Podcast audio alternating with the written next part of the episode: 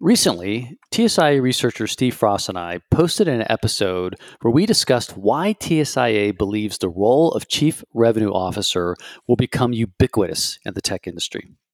In today's session, I will be joined by Todd Cione, who serves as the Chief Revenue Officer for Teradata. And we're going to dig deep into what this role means to a company that has been transforming its business model. I'm Thomas Lah, the Executive Director of the Technology and Services Industry Association. And for those listeners not familiar with TSIA, we are a for profit research institute, and we are on a mission to help our member companies run profitable technology business models that unlock real business value for customers. So let's click into what it means to be a CRO. Todd, welcome. Um, you, you have a, a really interesting CV. I was checking it out. You were at Rackspace, Oracle Apple, and now at Teradata. Tell us about your current responsibilities at Teradata. Yeah, thanks, Thomas. Thanks for having me. First of all, it's great to be here with you and your listeners. So, my job at Teradata, I'm the chief revenue officer. I'm not the first chief revenue officer at Teradata, I'm actually the second.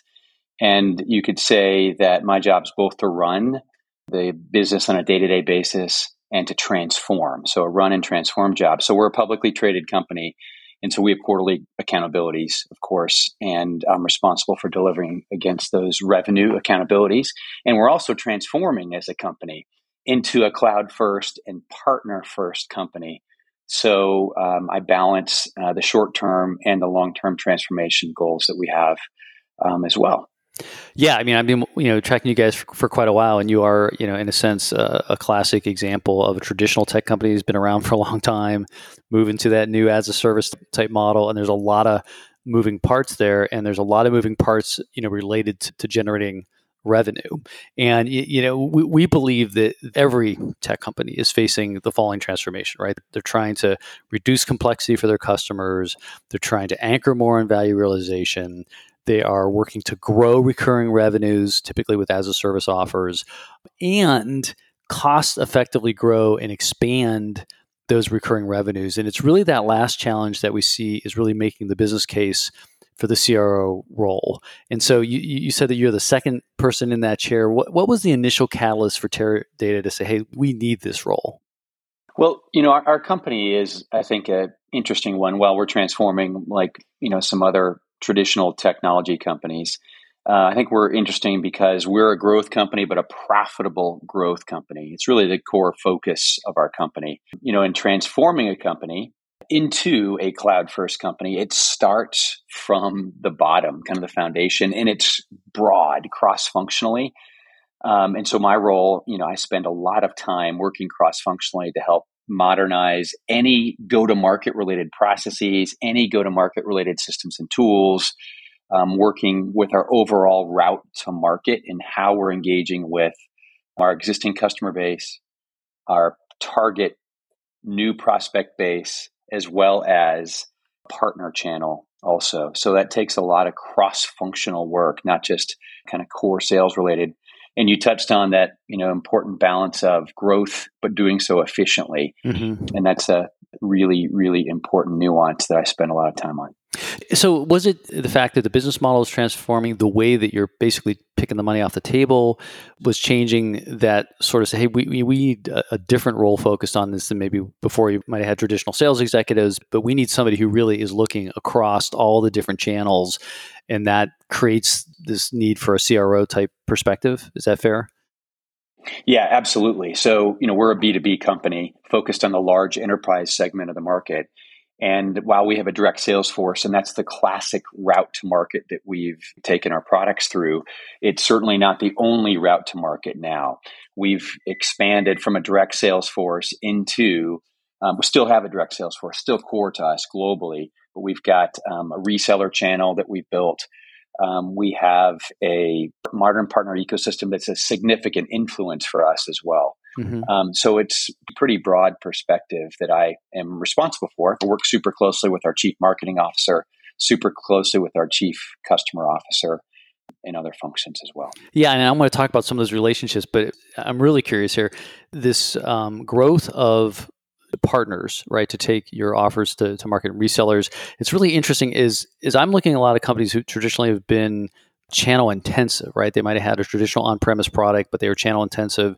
And now they're starting to get into as a service and they're grappling with this fact of, oh gosh, maybe I now should just have the direct relationship with the customer because they're going to quote, you know, be on my platform. You know, you guys are having more and more, you know, as a service type offers eh, simultaneously growing the channel. So talk about that. That's a really interesting sort of twist on it. What's what's the catalyst there? What's what's the opportunity that you see there? Yeah, I think simply put it, scale. Yeah.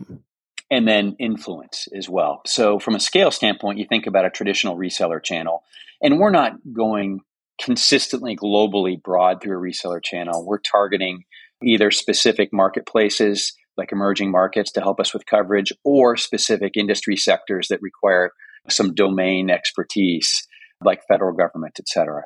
And that certainly helps us scale. But on the influence side, look at moving from 30, 40 plus years of being an on premise company now to a cloud first company, cloud service providers, yep. Amazon, Microsoft, Google are critical for us as well. So, you know, if you think hand to hand combat co selling, programmatic, joint go to markets, um, marketing, joint technology innovation, those are all core parts of that partner category, I'd say. And then two others that are really critical for us for influence are the global and regional system integrator um, ecosystem, the Accentures, Deloitte's, E&Y's, Capgemini's, Kyndryls of the world. We're working very, very closely with a to deliver and migrate and deploy technology on top of our platform, but B also to take advantage of their expertise and influence within their base and within the marketplace. The last, I would say, are independent software vendors. For us, we're a platform company. Um, we're not going to be a first party application company. And that means that our platform requires, you know, end, um, you could say, um, solutions, oftentimes that will come from either vertical or horizontal independent software vendors. So a modern partner ecosystem has become really core to our updated modern go to market.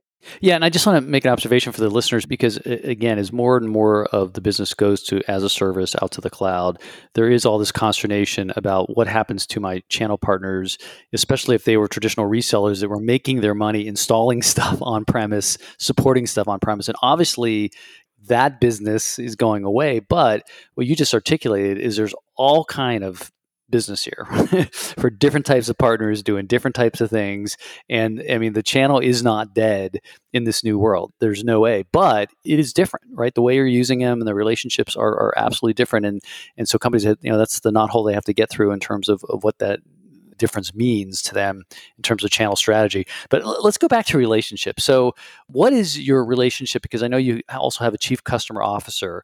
So, talk about that. And, and specifically, I'm really curious who who owns this thing called customer success at Teradata? Is that a CRO or is that you know a CCO? Yeah, that's a good question. I think if you look across the marketplace, you'll see the implementation of different roles and then kind of sub functions implemented in different ways. Mm-hmm. So I'm on my third fiscal year at Teradata. In my first fiscal year at Teradata, I helped start customer um, success. It was started in a few places globally, but I helped start it consistently and then scale it. As a CRO, you, you started it. and Correct. Okay, yeah, it. it. was my direct responsibility, as I also had direct responsibility for professional services um, at the time, also. And as our company took steps down our transformation, I think as many do, um, we hired a chief customer officer who's a peer of mine, uh, Mike Hutchinson, who now leads all end to end, you could say, kind of services for Teradata, starting with customer success, post sale support, professional services or consulting, um, as well as cloud operations.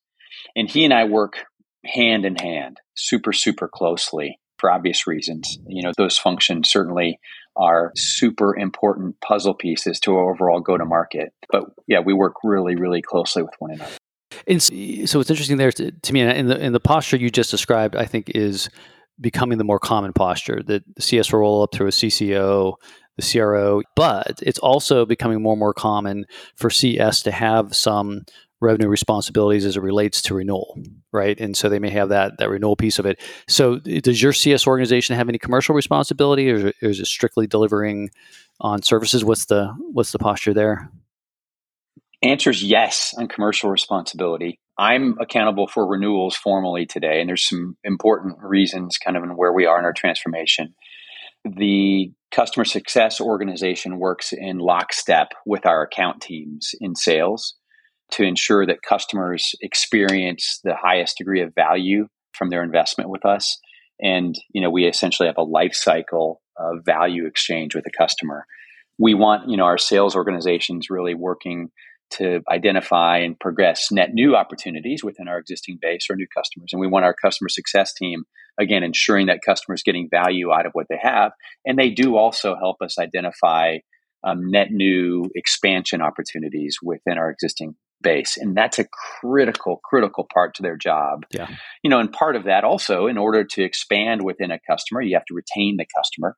In order to retain the customer, they have to experience value in the technology they're, they're using. So that life cycle is really important and it certainly overlaps with our account teams. Well, you know, we wrote in a book several books ago, we said helping will sell, selling won't help. And that's so true in these as a service world like you said it's about value realization it's helping the customer and as you do that you're going to unlock you know new opportunities and then and having that closed loop between a cs motion and you know an account expansion sales motion i think is so critical and it's so important to efficient revenue growth right? If those organizations are just running in a very stovepiped way you're just you're leaving money on the table but you're leaving efficiency on the table in terms of revenue growth. Yeah not only growth but also expense right? If, if you're not in lockstep and have aligned execution it's not a effective go to market model.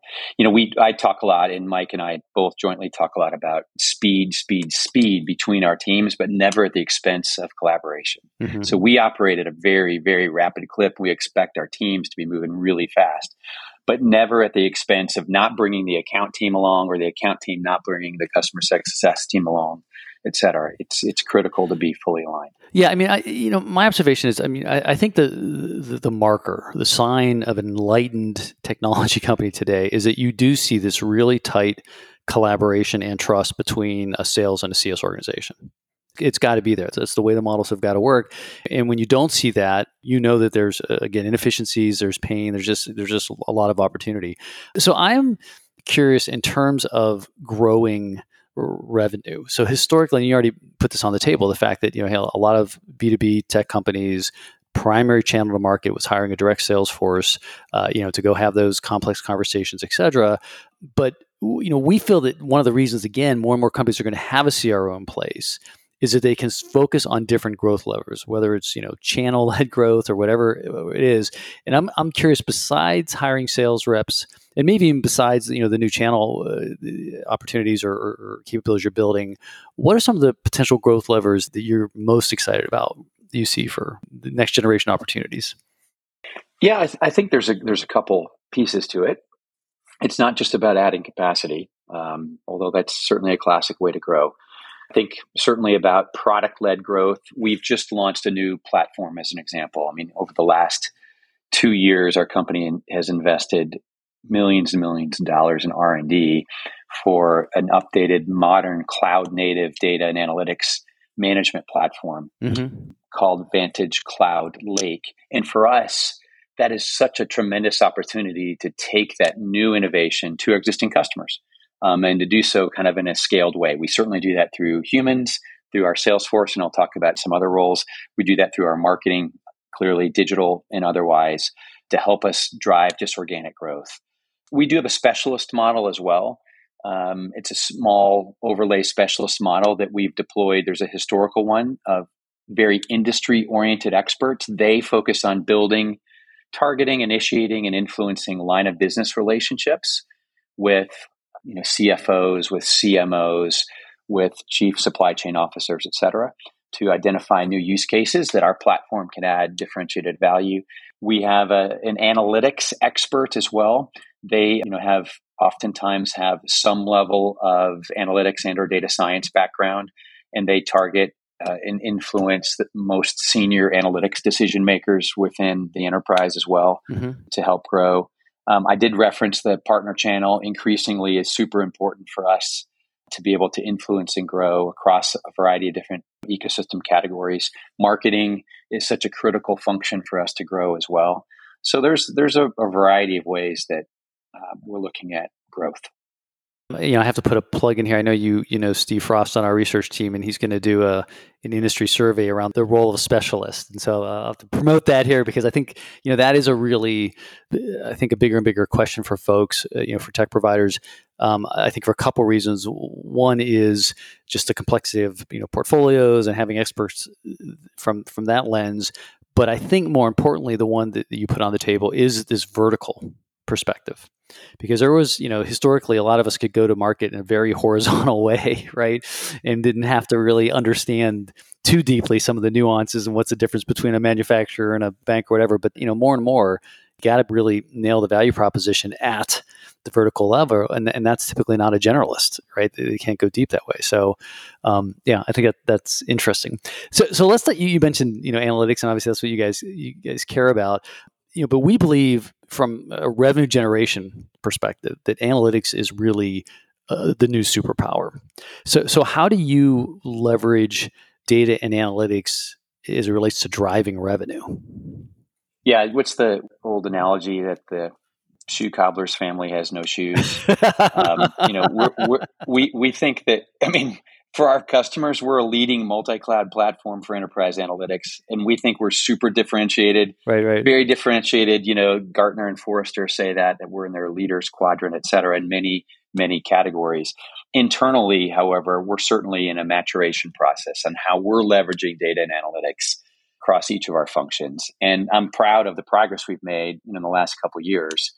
Um, we've begun to use some uh, some AI tools to help us uh, look across kind of predictive scoring mm-hmm. um, based on activity trends. For like expansion type of opportunities type of thing? Expansion opportunities and even across our active pipeline that we have within expansion but also you know we essentially have three types and this is public three types of opportunities. We're expanding our base. We're migrating our base from on-prem to the cloud or we're initiating net new commercial relationships, winning new logos. Mm-hmm. So really across that entire pipeline, we have um, a few new tools that that are helping us predictively score and progress um, opportunities, and that's showing some early promise. Um, I would say, you know, and, and then there's some traditional BI tools that we use to look at, you know, weighted pipeline and coverage and dozens and dozens of dimensions um, as well. In terms of the predictive analytics um, with what with customers on, on opportunities, give me some example of the types of data points or telemetry that is feeding that. Right? Is it what they're doing on your website? Is it you know? Is it how they're responding to a marketing campaign? Is it I mean, just a general sense of the types of things that tools dial into. Yeah, there's there's a variety of inputs where we access data. The example I would give you would be, you know, because a, a, big portion of our route to market is a direct sales force. And again, we're serving the large enterprise. That means B2B sellers. Mm-hmm. So the activity associated with that B2B seller engaging with an existing customer, potentially around an opportunity. So lots of information associated with that opportunity from proposal, quoting, email exchanges, mm-hmm. um, other types of communication are all gathered, scored, and and um, it provides kind of predictive indexing for sales management to coach. We use it as a certainly not a punitive tool by any means, but it's a coaching tool. Yeah. And it's gotten better and better and better as as we've had that tool deployed to provide more and more insight for sales leadership and coaching. And we think that's certainly helped us with efficiency of boosting some of our progression and close rates. So let's go down that trail a little bit because you know art versus science for the selling process, right? And I would uh, I would assert that historically the sales has been heavily weighted on the art side of it, right? Hey, we need to hire this great senior sales executive who has a great track record of knocking down doors and i don't know how you know he or she does it but you know we know that they're effective right and you let them loose.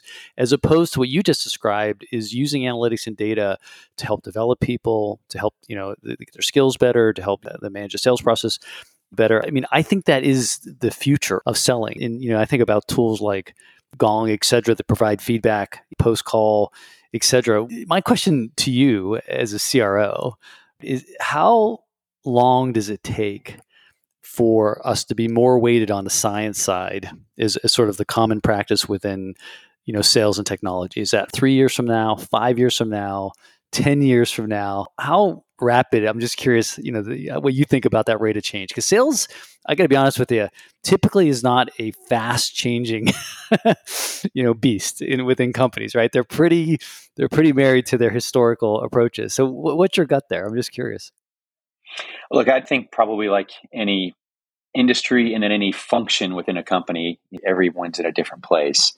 I've experienced even some very modern, born in the cloud companies, their go to market may not be as modern, and vice versa. And, you know, while we're not a born in the cloud company, I like to think that our go to market is uh, matured and modernized very rapidly. So, with that being said, I think there's tools, and then there's even legacy tools can help you with science. You know, I mean, in a B2B in the enterprise model that we're operating here, we're focused on the global 10,000. That's the marketplace that Teradata is focused on. That's public. So it's defined very large, complex buying processes within these big businesses.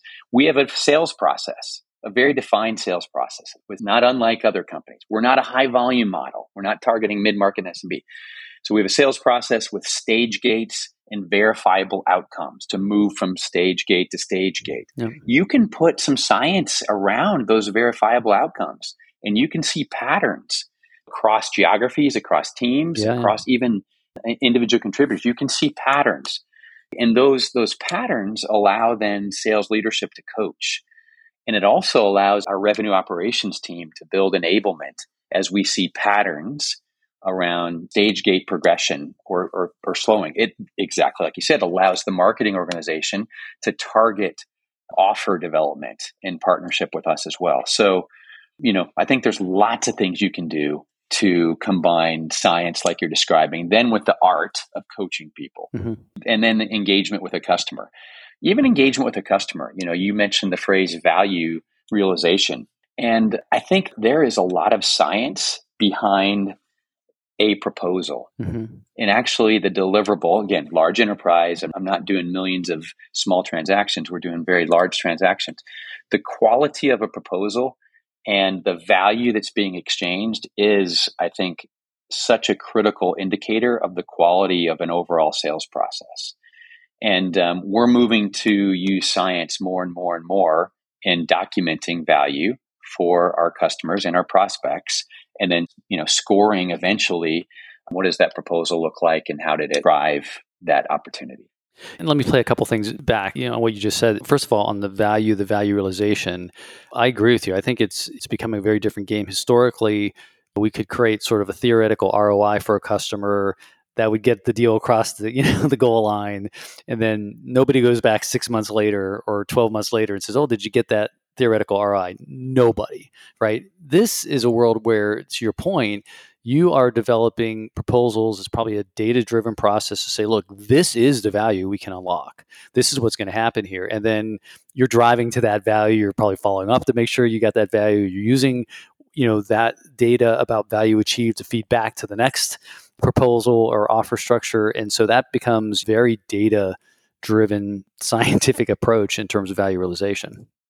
Agreed. And particularly, I think in a global economic marketplace like we're operating in today, that is such a critical part of being able to progress an opportunity yeah. is documenting value. If I've seen any pattern, you know, in the last year to year and a half, it's that large decisions, economic decisions within large enterprises certainly are being scrutinized more heavily by more people, requiring a documented ROI in a shorter period of time.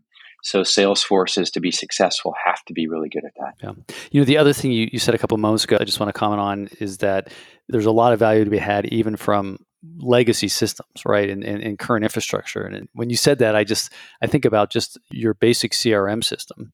If a sales force is really truly putting the opportunities in, you know, the stage information, you know, and you have all that, that is really fertile ground to your point to really understand. But if they're not using that, right, or sort of using it, that's huge missed opportunity there. So you're right. Even even just some of the technology that has been with us for quite a while now can be better leveraged. You know, I was thinking about what you said, but the age old challenge about getting a sales force to input things into CRM, it all has to be value based. You know, if the sales force sees value actually in doing that, I've found that their hygiene increases exponentially. Yeah. You know, if, if it's just purely for visibility up the chain, yeah. it's certainly a challenge. Here's an example too that we're we're I'll give a plug to Microsoft. We're a Power BI shop here at Teradata, and so we simply have Power BI connected into our Salesforce implementation, and we use that immensely. And we slice and dice the data right out of Salesforce. That when we combine that with our new predictive analytics tool, is becoming you know increasingly super effective. But even without a predictive analytics tool, there's so much you can do. Like we were talking about, just a well uh, managed and strong hygiene in a CRM system and then a, a BI tool. So you said something I think is really important in, terms of the sales force leaning into using you know something like CRM that it can't be about just hey we need visibility for your regional vice president to know, you know what the pipeline looks like, but that there's a value proposition to them. So click into that. I mean, talk a little bit about how you get the sales force to have that realization, right? That if I'm really using these tools and keeping my opportunities up to date and et cetera, what are you seeing as the value prop back to them? Selling in the enterprise is a team sport. We just referenced several different roles, right? From an industry expert specialist to a customer success manager. Um, we certainly have commercial contracting teams. You know, we have InfoSec as a cloud company. We have a law team as well. And all of those resources are working on the same opportunities. If CRM is used effectively, it's a great workflow tool and collaboration space. Mm-hmm. And that's that's what we've worked hard to create for our teams. It's not just a repository of opportunities and contacts, but it's actually where people work.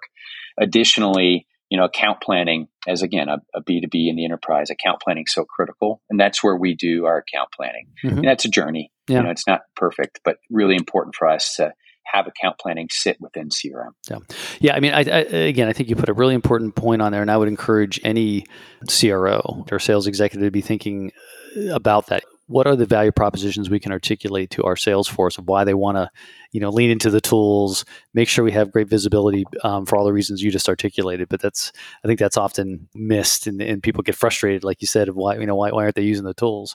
So, so I want to just click a little bit more into this what's different about the CRO role. And and let's talk about metrics. I mean, if you think about a typical sales executive, they are laser focused on bookings, right? That, that's what they're accountable for. I got to hit the bookings for the you know the month, the quarter, the year. How and obviously you care about you know bookings and, and, and revenue, but what other metrics do you care about as a CRO, or what do you think is different there? Yeah, I think it, it certainly probably depends on the breadth of responsibility for a CRO. From my standpoint, I am responsible for our sales organization, and that includes you know our direct sales force. That also includes our architects and our pre-sales technical teams. That includes revenue operations, and then as I referenced around partners, we have a partner and alliance organization that sits in geos as well as a worldwide teams that are really really important for us. We have some program teams as well that connect into marketing, et cetera. So with the breadth of those functions, you know, lagging indicators that I think a lot about AR growth or annual recurring revenue growth, yep. actual growth. So both cloud growth for us and then total ARR growth as we are cloud first, but not cloud only. We still have um, business on prem. And uh, productivity is certainly important for us as well. ARR per headcount um, is a very important metric. Uh, participation rate is something that I look and spend a lot of time and thinking about and trying to influence that. You know, the number of reps actually hitting their plans, the number of our of our reps actually contributing cloud opportunities, et cetera. And then leading indicators that are a guidepost against those lagging indicators. You know, from a people standpoint, we certainly work a lot on attrition management, on building a diverse sales force, so our diversity metrics.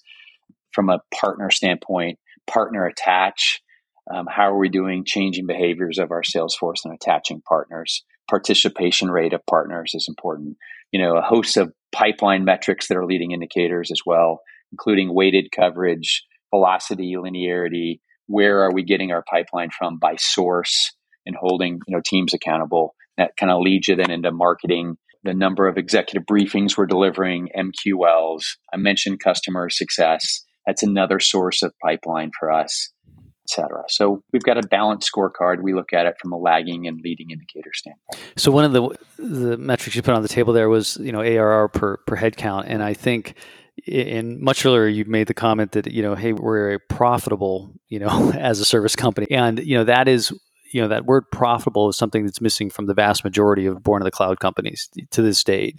And we believe that that's going to change. It is changing. It's got to change rapidly but it starts to come down to some of those types of metrics. I mean arr per head count i mean if you're just basically yeah hey we're you know we're growing 20 or 30 or 40 percent but we're solving that by just throwing tons of headcount at it it's it's unsustainable, right? I mean, it's just unsustainable. So I think that you know some of the legacy companies like Teradata that are going through this transformation have a leg up because that is part of the DNA, right? In terms of the the efficiency part of it. So um, it's going to be really interesting to see. I think how this year and next year unfolds in the tech industry between this balance of really high flying SaaS companies but unprofitable versus legacy companies that now truly after you know chipping at it for several years are turning the bend turning the bend and, and you know they're competitive in the in the new world and, and new types of offers. So it's gonna be fun times.